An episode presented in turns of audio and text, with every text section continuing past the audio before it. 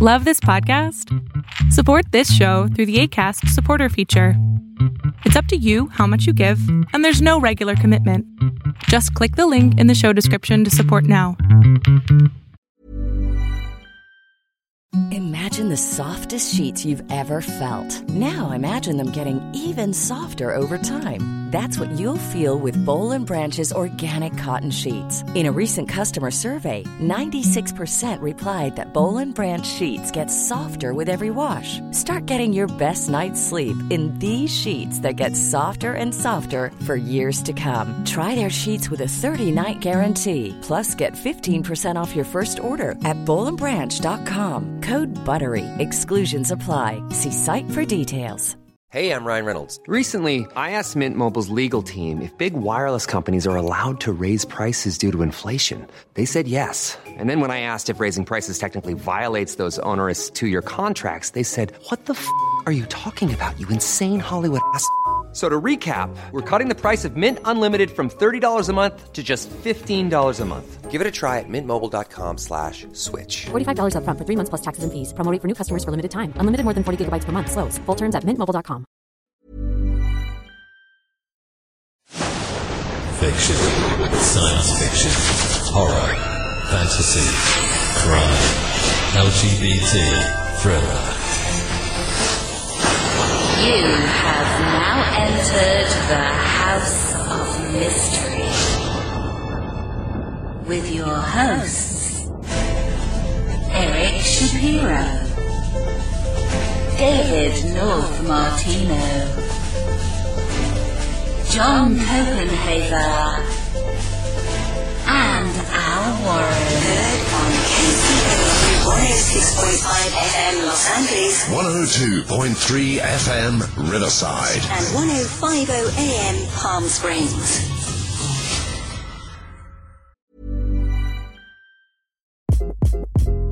Hi, this is Craig Robinson from Ways to Win, and support for this podcast comes from Invesco QQQ. The future isn't scary, not realizing its potential, however, could be. Just like on the recruiting trail, I've seen potential come in many forms as a coach. Learn more at Invesco.com slash QQQ. Let's rethink possibility. Invesco Distributors, Inc. Hey, I'm Ryan Reynolds. Recently, I asked Mint Mobile's legal team if big wireless companies are allowed to raise prices due to inflation. They said yes. And then when I asked if raising prices technically violates those onerous two year contracts, they said, What the f are you talking about, you insane Hollywood ass? F- So to recap, we're cutting the price of Mint Unlimited from $30 a month to just $15 a month. Give it a try at mintmobile.com slash switch. $45 upfront for three months plus taxes and fees. Promo for new customers for limited time. Unlimited more than 40 gigabytes per month. Slows. Full terms at mintmobile.com. Ever catch yourself eating the same flavorless dinner three days in a row? Dreaming of something better? Well, HelloFresh is your guilt-free dream come true, baby. It's me, Keke Palmer. Let's wake up those taste buds with hot, juicy pecan-crusted chicken or garlic butter shrimp scampi.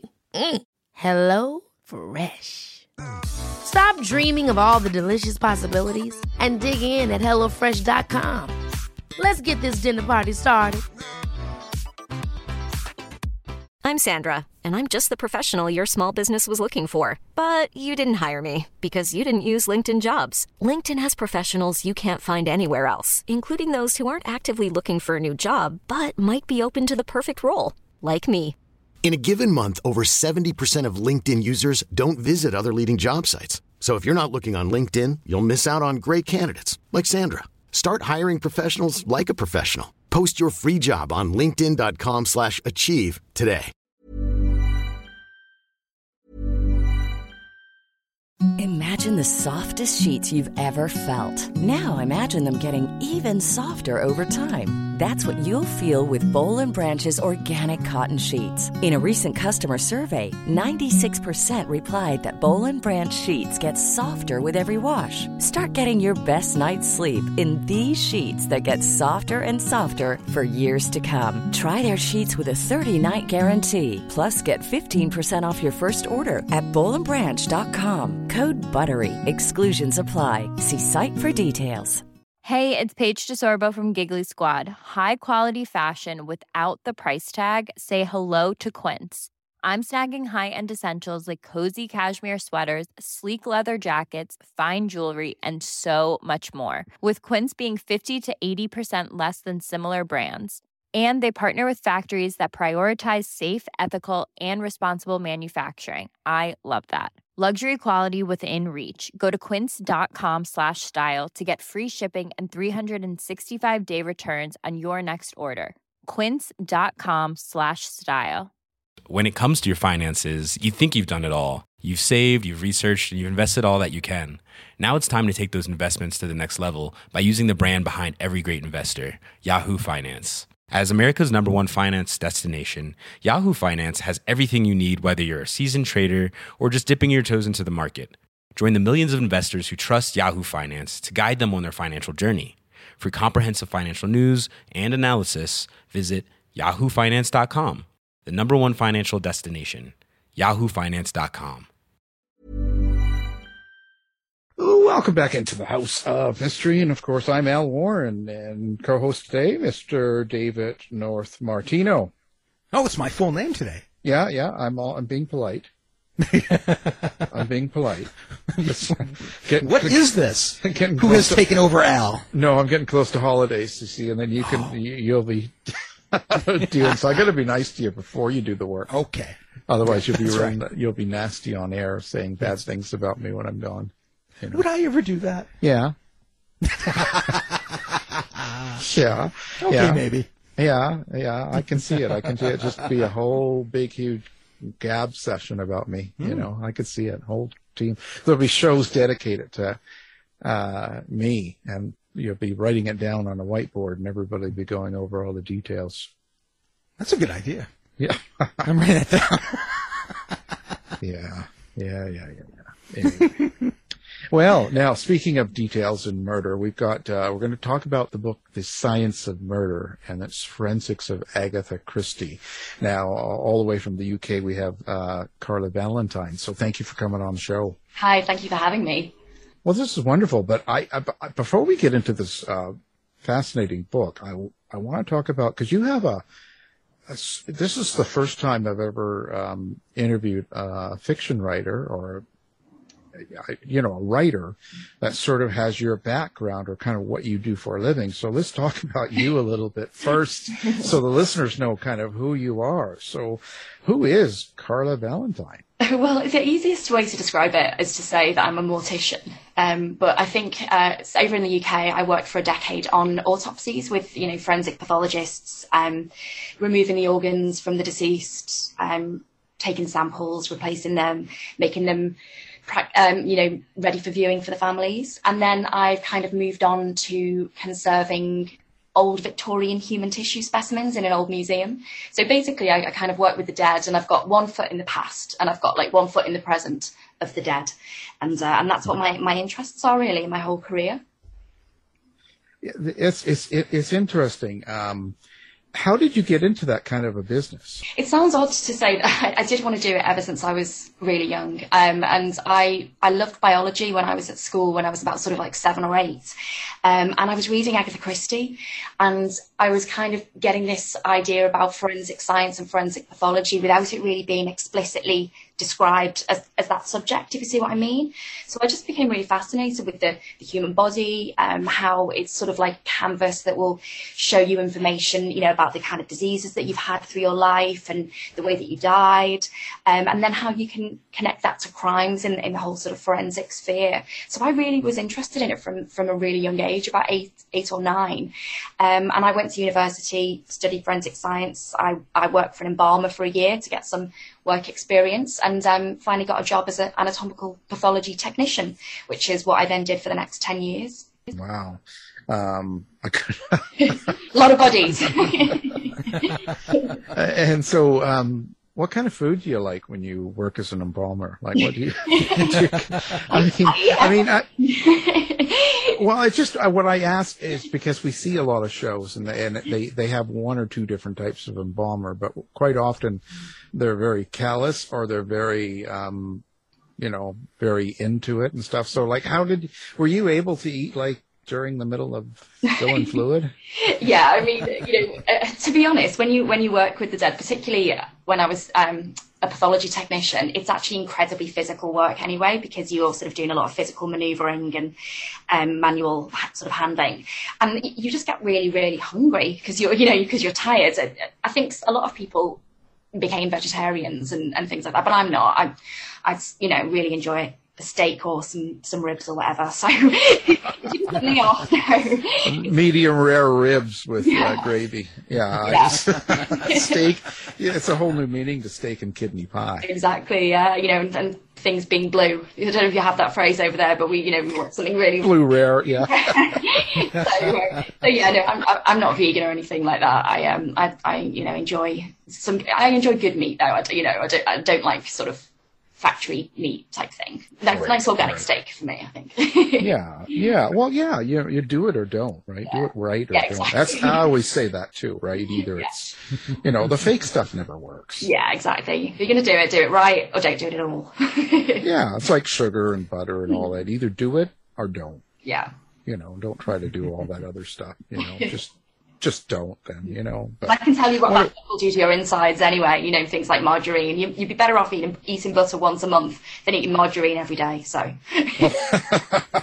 yeah, I guess that's true. That would probably change your, um, your own eating habits and what you, mm. you know, because you would know better. Yeah, sure. It, it definitely can do. I mean, you know, I, I'm not a smoker. I'm, I'm very sort of, against smoking because I've seen the damage that it can do to lungs. You know, you can see the cirrhosis of the liver, and it does make you very aware that we, we are these really intricate, you know, fragile pieces of, you know, of meat really and, and, and intricate machines. And if we, you know, if we don't treat them right, then they, if they can go wrong in a lot of different ways. So it does give you a lot of respect, I think, for the human body. Yeah, I've always thought of Dave as a real piece of meat. but that's that's a whole other, other show here. We've got, um, but uh, so this is really really cool. So how did you decide to um, get into writing something like the science of murder? You know, like the forensics of Agatha Christie. So what what was kind of the um, what was on your mind when you started putting this together? Well, I'd um, I'd already written one book about my um, sort of life working in mortuaries, and that's that's out in the US as The Chick and the Dead. Um, and I was actually due to write my second book, um, focusing more on bones and ossuary displays. Um, and then actually, I was uh, I got pregnant and COVID happened. So I, the plan had been to go around Europe and, and write about, you know, all these different ossuaries. And obviously I couldn't do that with being pregnant and then COVID. So I was sat there just watching an Agatha Christie adaptation, you know, the David Suchet ones, um, that are just really, really lovely to watch. And he started to talk about rifling in a gun.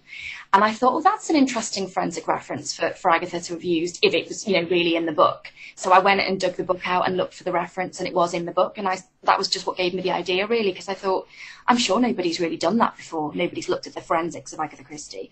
So once I started to, to, to research that, I realized that, yeah, nobody had done it. So it was, it was great.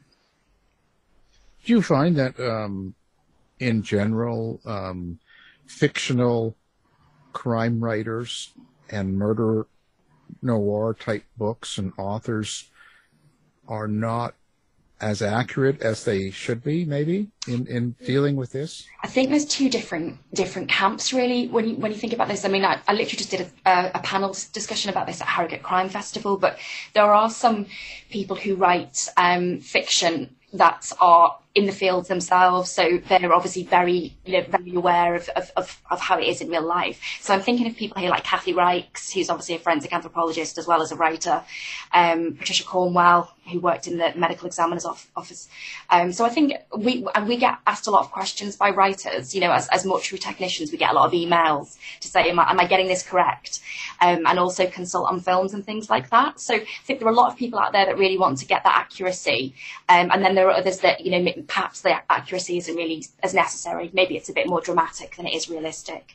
Well, in the same vein, you know, you talk about rifling and stuff. Uh, mm. Do you know how Agatha Christie went about her own research? Because I know she had to have knowledge of, you know, fingerprints, firearms, you know, handwriting, blood splatter, all that stuff. Yeah, so so basically, the, when she first wrote um, her first book, The Mysterious Affair at Styles, um, there was a poisoning death in this book, and that was because she was actually working in the in the dispensary um, of a hospital during the war. So she she already had this really great encyclopedic knowledge of, of, of poisons, you know, different chemicals like that. Then obviously became famous as Agatha Christie, um, and you know wrote a few more books. And she she doesn't talk in her autobiography about how she researched, but she does talk about the fact that she would read criminalistic journals. Um, she was also part of what they called the Detection Club. So all of the, sort of lot of detective um, fiction writers of the day, um, like Dorothy L. Sayers, um, G.K. Chesterton, they were all part of a group who they would have um, speakers come and talk to them, you know, people who are pathologists or lawyers, and talk to them about criminalistics and criminal cases. So I, I think she, you know, picked up a few books as well. A lot of forensics um, famous forensic scientists like Edmund Locard had written books around the time that she was kind of writing hers.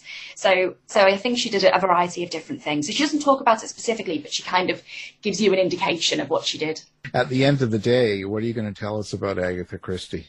oh well, it's, it's definitely she's she's not a, a, sort of cozy crime writer at all. She's definitely got this, um, you know, sort of aura of just being hanging around in vicarages and having crumpets and things like that. And people are really surprised when they see that half of her books are set in the Middle East because she lived there for half of the year um, with her archaeologist husband. So it's definitely the idea of like um, cozy crime. It's not it's not all about cozy crime, and it's not all about um, sort of things like arsenic. Um, which don't leave a mark or you know don't leave any signs of violence. There's there's some quite gory um, stories that she's written. She references decomposing bodies. She talks about, you know, blunt force trauma, and some of the some of the books are really quite um, surprisingly dark. Um, I'm thinking in particular of Endless Night, which is one that she wrote towards the end of her life, and it's just unbelievable. Um, so yeah, so I think the, the idea that she's this cozy old woman, we'll throw that out and we'll start to talk about blood spatter and you know autopsies and, and all that sort of thing. So she, she's a savage. Yeah. the savage is one could also be as, at the same time as being a lady in the sort of like 1930s and 1940s. well, yeah, she could still be a lady and have bodies in the basement. Right? Yeah. like, there's nothing wrong with that. I mean, you know. So what do you get out of this for yourself? Like what happens to you um, when you go through someone like Agatha Christie and you're doing this book? Mm. At the end of it, do you do you find that you kind of I don't know. Do you change in the way that you handle forens- forensics and maybe what you think of writers sometimes? Well, I, I, I with working in the museum um, and obviously trying to communicate about uh, medical specimens to modern, you know, pathology and medical students, it's really interesting to have this sort of um, link with Agatha Christie and true crimes because some of the specimens that we have in our collection have been prepared by pathologists that were working on the most famous crimes that Agatha is talking about. So things like the Dr. Crippen case, the Brides in the Bath, the Crumbles murders, these are all Bernard Spilsbury cases. Um, and Bernard Spilsbury is a really famous pathologist in the UK. And um, it, it sort of gives me this kind of link between um, real life crime, you know, solvers um, and what the, the, the, importance of these historical specimens are. Um, because I didn't know that Agatha used them in, in that sense um, in her books until I started to research it. So it's just interesting knowledge that I want to impart to other people as well, particularly if they're into crime fiction because you know it was accurate for its day and it's really quite astounding that she you know she got so many things right yeah, I think that's, but that's fascinating. I think that's what makes a good writer because the worst thing in the world is, is reading a book or watching a program mm. that's supposed to be taking place in a certain date and time and they get things wrong. Yeah, definitely. Know? I mean, I think one, there's two really interesting um, things about Agatha Christie. And the first, I think, is that she actually coined the phrase the scene of the crime. Um, so obviously we use that right, right across the board within forensics, but the first known um, sort of recording of that phrase is in her book, The Murder on the Links from 1923. So she, you can see there she's already kind of contributed to the, you know, forensic sciences like landscape. Um, and similarly, in the first book, um, The Mysterious Affair at Styles, she equipped Hercule Poirot with something that was akin to a crime scene examiner's kit. But the crime scene examiner's kit didn't exist at that point. Um, so she actually kind of thought of that herself. and it was only in 1924 that Bernard Spilsbury kind of came up with the idea of having a, a crime scene examiner's kit because the police were just picking up chunks of human flesh you know, with their fingers. They were, you know, mopping up blood with their own handkerchiefs. Um, so, so she sort of pre, you know, she, she had the idea for that before it actually was a thing in real life. Yeah, it's pretty amazing that they were they they would just use their hands and Mm. fingers and in all the all the, all the crime scenes and the parts. It just never crossed their mind, I guess. Yeah, yeah. I mean, you know, before people knew about the potential for DNA to be, you know, contaminants and, and, you know, hairs and things like that, people didn't realize they had to be so careful. And now the more analytical we've got and the harder we can, you know, the deeper we can look, the more careful we have to be because, you know, we can pick up DNA on crime scenes from microscopic globules of saliva, you know, from somebody talking. Um, so yeah, so it's just interesting that you can see that sort of arc of development of the science with the true crimes through her books as well. Yeah, well, that's what I was. You know, I was going to ask that. Uh, you know, the state of forensics for for uh, Agatha Christie during her lifetime.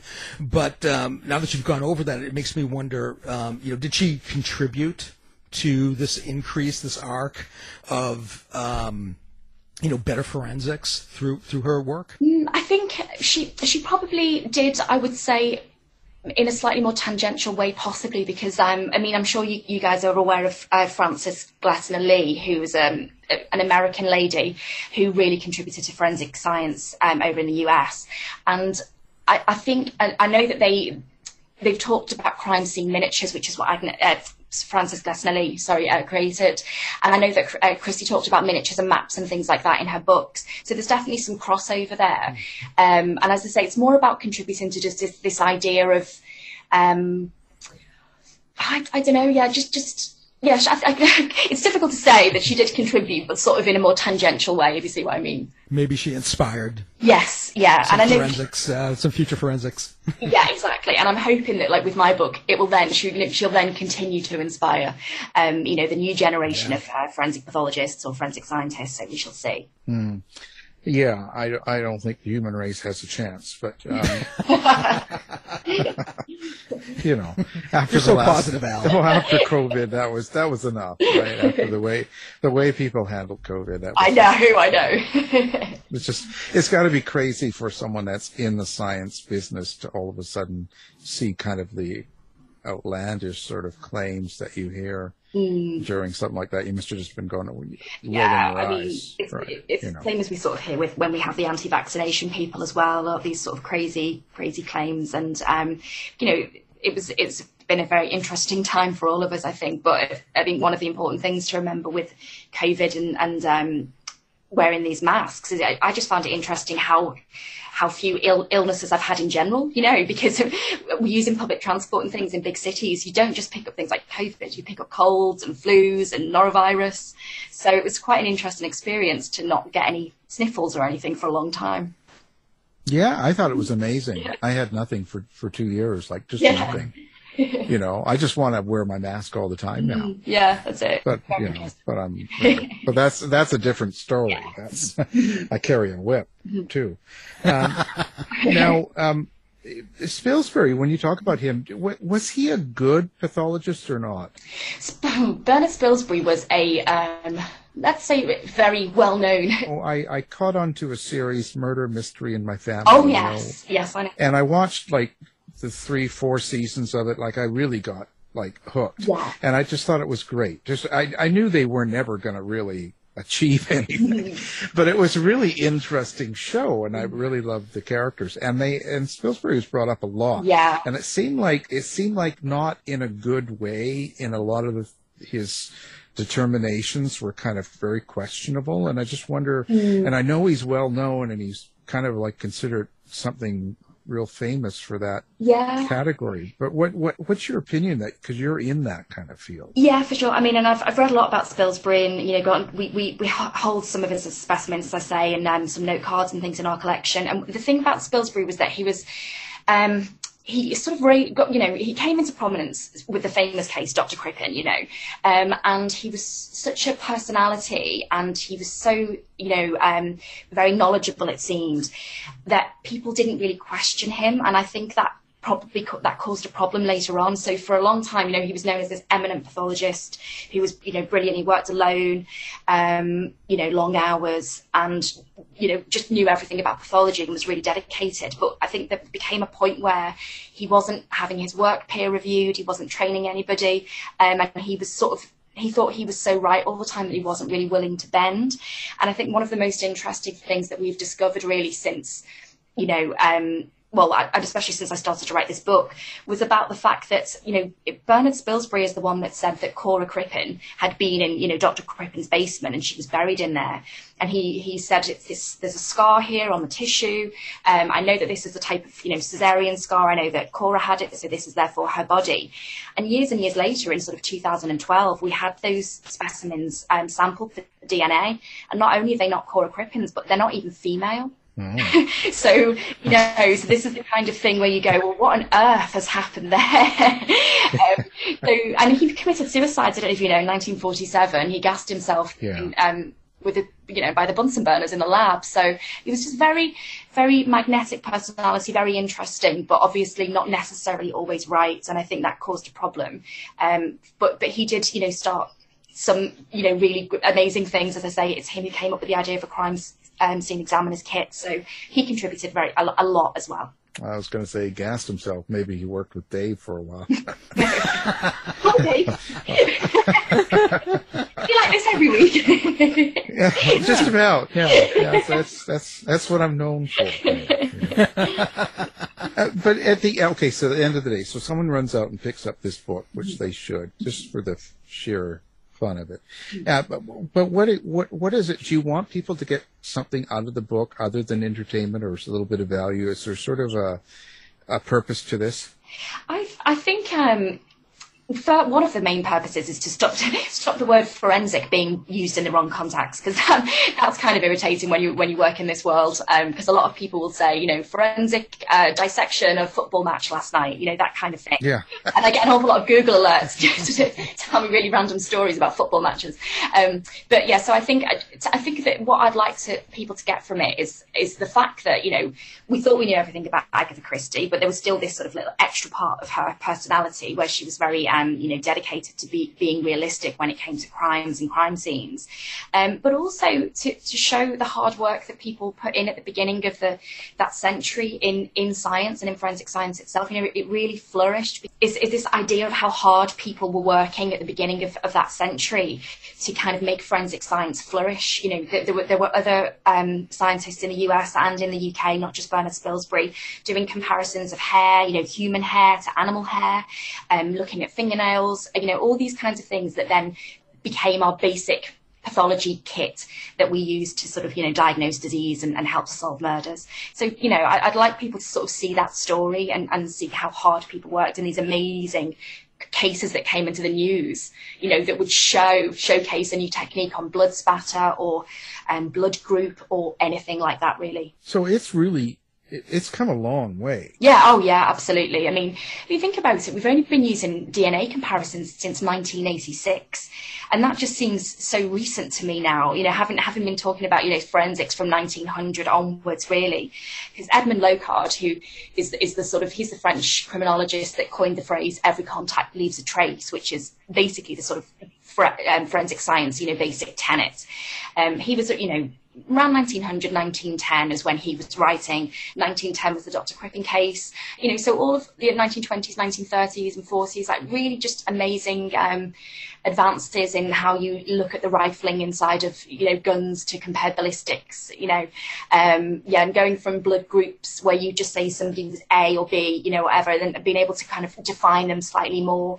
Um, all of that work that was happening at the same point at the beginning of that century, I think is really important. It was it was a lot tougher too back then, wasn't it, to try and get um, the direction to go in. I would imagine Mhm. of of what what to look for in forensics. Yeah, and I think from from what I've I've sort of learned from like you know researching all these different contributors to the to the science is that, that a lot of them they did it because it was a passion of theirs, and so they would be doing it, you know. Maybe even outside of their normal work hours. Some some people, you know, had full time jobs as, as you know chemical um, analysis, you know, um, scientists for, say, a gasoline company, but then they would do other things in the evening on their own time because they believed it was going to be useful for forensics. People who examine things like paints, um, you know, different types of chromatography to separate out different chemicals. A lot of people just did it on their, you know, their own dime or on their own time because they felt so passionate about it, and that's that's kind of all contributed to, to what we now use. And you know, hopefully, it's helping to catch criminals. It's helping to solve cases. People who've who've lost family and friends, you know, and they need some closure, um, and they get that because of these dedicated scientists. Do you plan on doing more books, kind of like this, with other authors?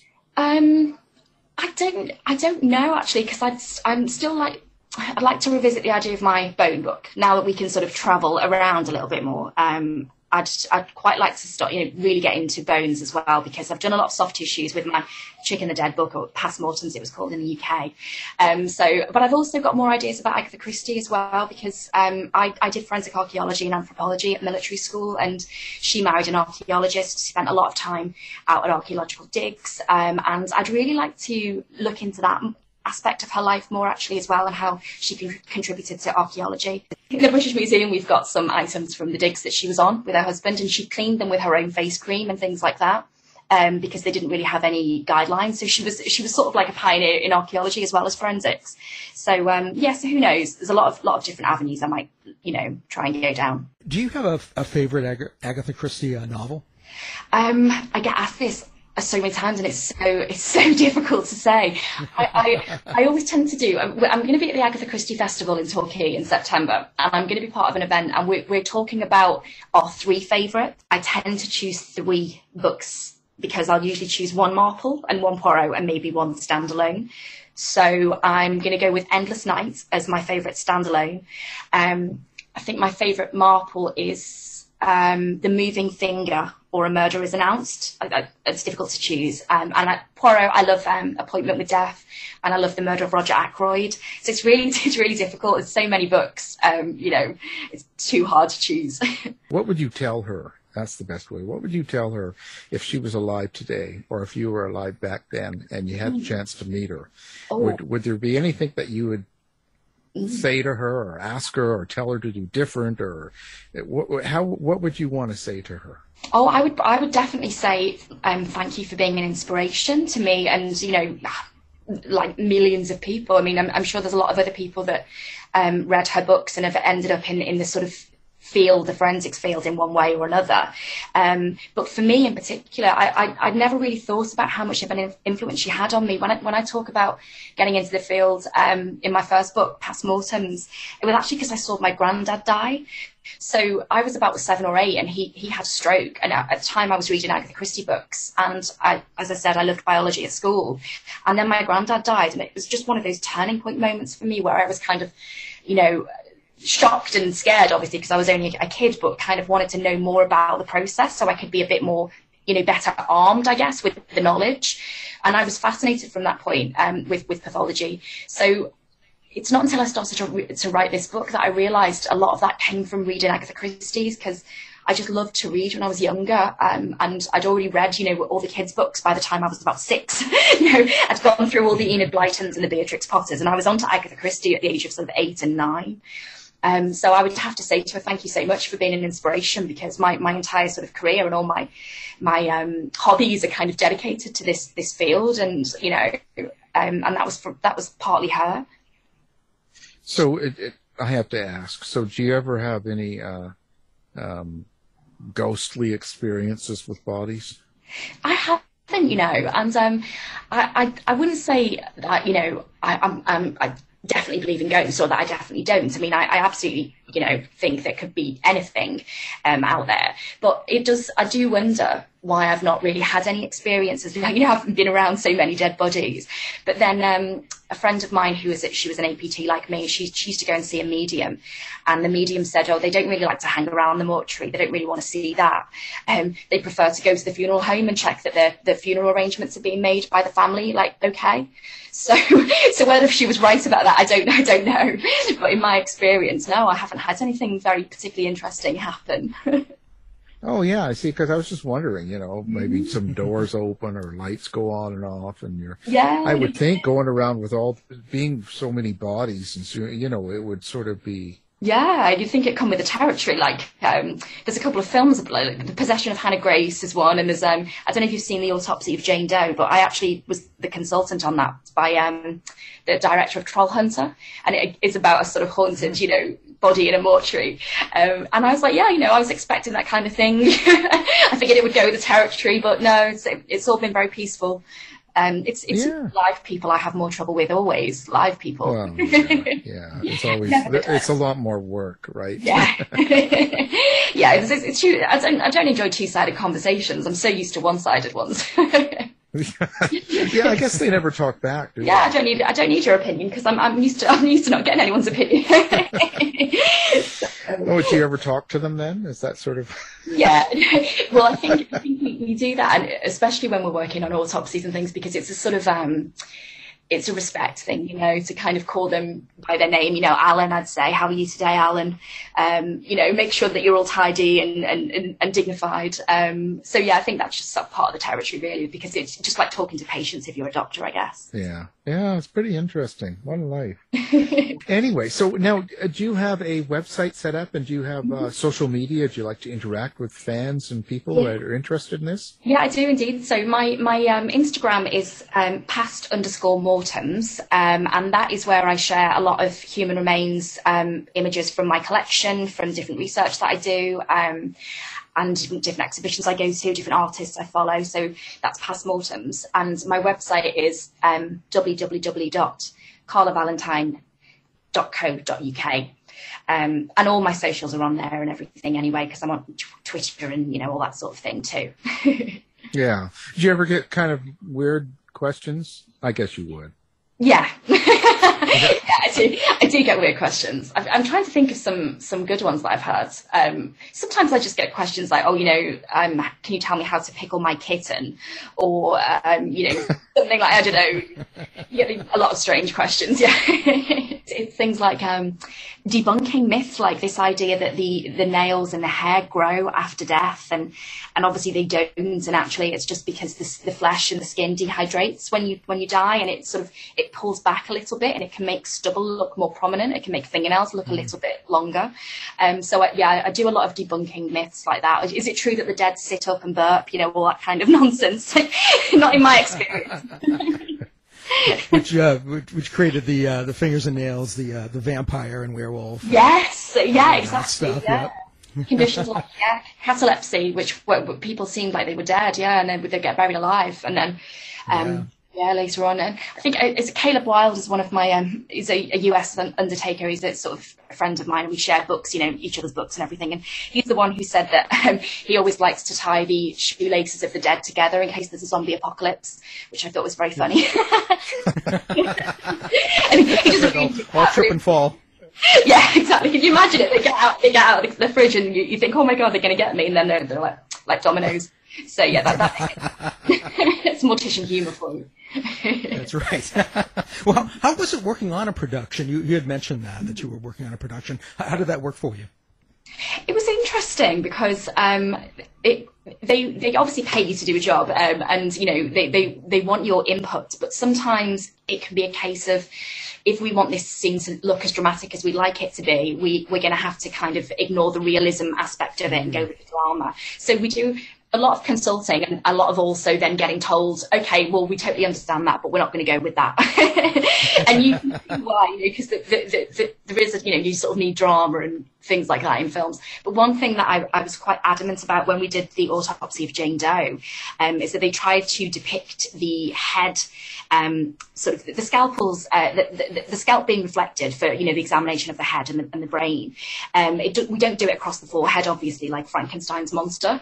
Um, but they tried to do it like that in the film. And I really didn't want them to do that because a lot of us APTs, you know, mortuary workers, we spend a lot of our time trying to make family members aware that we don't, you know, disfigure their deceased relatives. So we don't want it to be you know, put into a film. And so sometimes I sort of have to put my foot down a little bit and say, no, don't don't depict it like that, or do depict it like this. Um, but it's interesting. It's it's always a, a, lot more boring than you think. Though, working on films and, and TV, it's lots of very boring mm. long hours in the cold. oh yeah, I'd imagine. You know. So, what's your favorite show type of shows to watch? Like most haunted or something, or? Well, I used to. Um, I, I tell you what I do love. I I've already spoken about Murder She Wrote to David already before we, we even got started. I, I actually really love things like Murder She Wrote because that doesn't have to be really very realistic and it's so completely unbelievable. But it's it, so it's it's such a joy to to be you know immersed in that world because it's it's you know it's not triggering or anything. It's just so twee. Um, so I love things like Murder She Wrote and I love. Um, Midsomer Murders over in the UK. But I watch a lot of things um, like Stranger Things, you know, um, Lucifer, things like that. A lot of, um, and The Haunting of Hill House. You know, things that are a bit of escape, escapism and a bit of horror, light horror, a bit of light haunting, and that's me for the evening.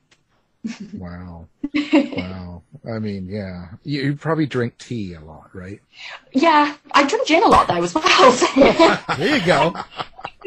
yeah, you know, yeah, no, I do. I do. My, my husband did get me my own sort of like individual teapot, and I do sometimes, you know, I'm taking a lunch break and I think I'm going to put an episode of Murder She Wrote on. I'm going to have a cup of tea and some biscuits with my, my individual teapot. So there is definitely a sort of twee English aspect of, you know, of, of that kind of thing. Um, yeah. But I think yeah, it's like the the, the Suchet adaptations. I sort of mentioned the styling on them is so stunning that it's it's a completely different world, you know, and it's it's like a break for your brain.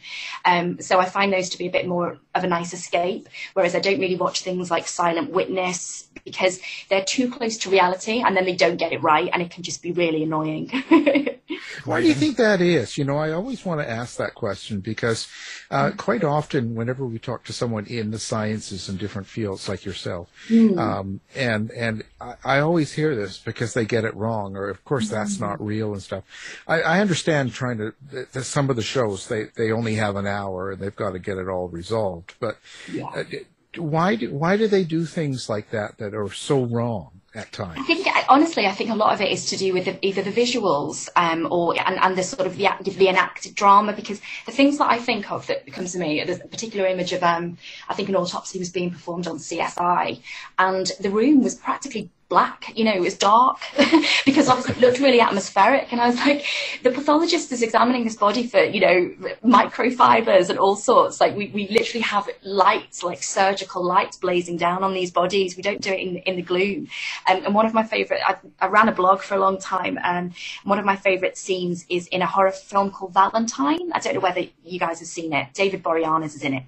And um, mm. there's a girl, med- medical student, and she goes in to do some corpse chopping in the middle of the night, you know, and she's on her own. She's got no PPE on. She's got her breast kind of, you know, popping out of her vest. And the guy comes and he kills her, and, you know, and all this stuff. And I'm like, in, in the UK, the reality of that corpse dissection, you know, uh, from um, a donor individual, um, there was like eight eight people to one cadaver because we don't have enough cadavers, you know, or enough space for the cadavers. You don't go in after hours in the dark and you know wave a scalpel around with your breasts out. Um, so it's obviously a lot of it is just for entertainment value, you know, the, the way that it looks on screen. Um, yeah, it obviously looks a lot more sexy when it's gloomy and you know sweaty breasted.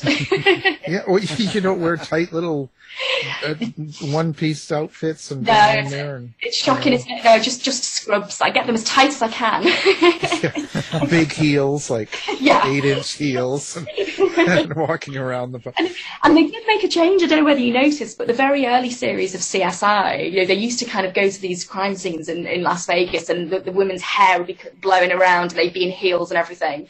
Um, but as they got a little bit more sort of like, you know, as they went through the decades, they did start to think hmm, maybe we should make our our um, forensic experts look like experts. You know, put them in suits and things.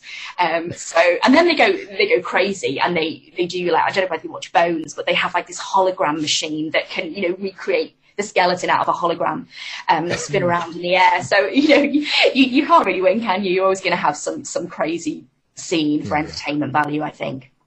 Well, what about it, it, one of the things that it has been in crime shows and books, like right through history and still to this day is they're always establishing time of death, and they can say, "Oh, it was he died two hours ago" or something, right? It, but it's that's not really true, is it? No, it's not. It's it's it's funny because I, I, I write about time of death a lot in the autopsy chapter of this book because um, a lot of the criticisms from you know about about Agatha Christie and, and other you know detection um, story writers is that they um, they do this scene of uh, they do a time of death estimate that's too narrow. So basically, as you just said, you know, sort of between two and four p.m.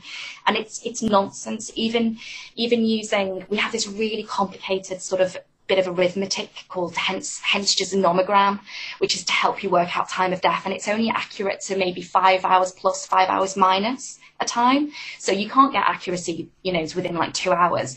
A, a friend of mine, a pathologist, said, "I'll be able to tell what time he died if he gets shot through the watch." Um, so that, you know, one of the one of the really interesting things about Agatha Christie is that um, her book, The Body in the Library, which I've completely forgotten about, is also one of my favourites. The Body in the Library, the, the alibi from the killers, it revolves around this very tight um, sort of time of death window. And realistically that that couldn't occur um, because obviously we don't have windows that small. But she's actually been talking about the time of death window from her very first book and she, she recognizes and mentions that you can only really be accurate to within about four or five hours each side. So when she then uses a tight time of death estimate in the body in the library i know that she's doing it from a point of view of an awareness, just if you see what I mean. She knows it's hmm. not real, but she still has to use that to keep this particular story going. Whereas in other in other books, she'll make it very clear we can't estimate time of death, you know, that that narrowly, really. So she she does both, which which I think is good. Yeah, yeah, yeah. It's just strange that they keep using that that same Yeah. thing over and over again. But For a while, it was gastric contents uh, for, for sort of late, um, sort of late Victorian and then sort of like to 20s, maybe 30s, maybe even a bit later. This idea that your gastric contents, you know, that the state of, of digestion could tell how long you'd been, you know, dead for. But it just doesn't work because of the, the, the massive amounts of adrenaline and things like that that kick in when you're, you know, dying. It's just too difficult to use it. So we don't really use that anymore. Um, but Agatha Christie did talk about that and it was used at the time. So she was quite correct in referencing it at the time. It's just fallen, you know, from favour since. Very similar to the, the sort of the Bertillon system we used to use before fingerprints. Um, when we used to use um, Alphonse Bertillon's um, measurements of the face and how wide the eyes are and the mug shots and all of that. And then once we discovered fingerprints were unique, there was no need to use all of that stuff anymore, you know. Um, but it's interesting to just watch that um, progress.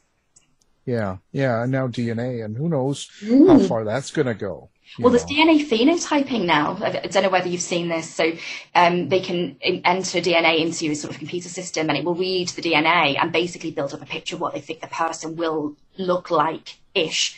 You know, um, eye color, build, hair color, that sort of thing. Um, so it's quite scary. You know, they're get, getting very sort of minority reports out there. Yeah, yeah. It is. It is. It is kind of. It's something as you get older becomes scarier. But Mm. when you're young, it doesn't seem to matter. You know? yeah. You know, it's one of those. Well, this has been fun. I've really enjoyed having you on the show. So now, now the book we're talking about is The Science of Murders: The Forensic of Agatha Christie, and that's Carla Valentine. Now, is is this book available everywhere now? It is, yes. It was um, Barnes and Noble monthly pick in June um, this year, which was wonderful. So it's it's um, all over the US. It's out in the UK um, under a slightly different name and different, slightly different cover, um, which happens a lot. but it's always the forensics of Agatha Christie, so people will be able to find it. Well, fantastic. Well, we're going to have your site as well as the book, everything up on our site so people can find it if they have problems. So, Thank wow, you. it's been a pleasure. Thank you for being here. Yeah, thank you very much for having me. Tired of wasting time trying to decide what to watch on your streaming service? Go to our website and look for the Martino movie reviews. You've been listening to the House of Mystery radio show. To find out more about our guests, hosts, or shows, go to www.houseofmystery.com. Show's over for now. Was it as good for you as it was for me? Well, good night. This has been a production of Something Weird Media. I'll be back. You've been listening to the House of Mystery radio show. To find out more about our guests, hosts, or shows, go to www.houseofmystery.com. Show's over for now. Was it as good for you as it was for me? Well, good night. This has been a production of Something Weird Media. I'll be back.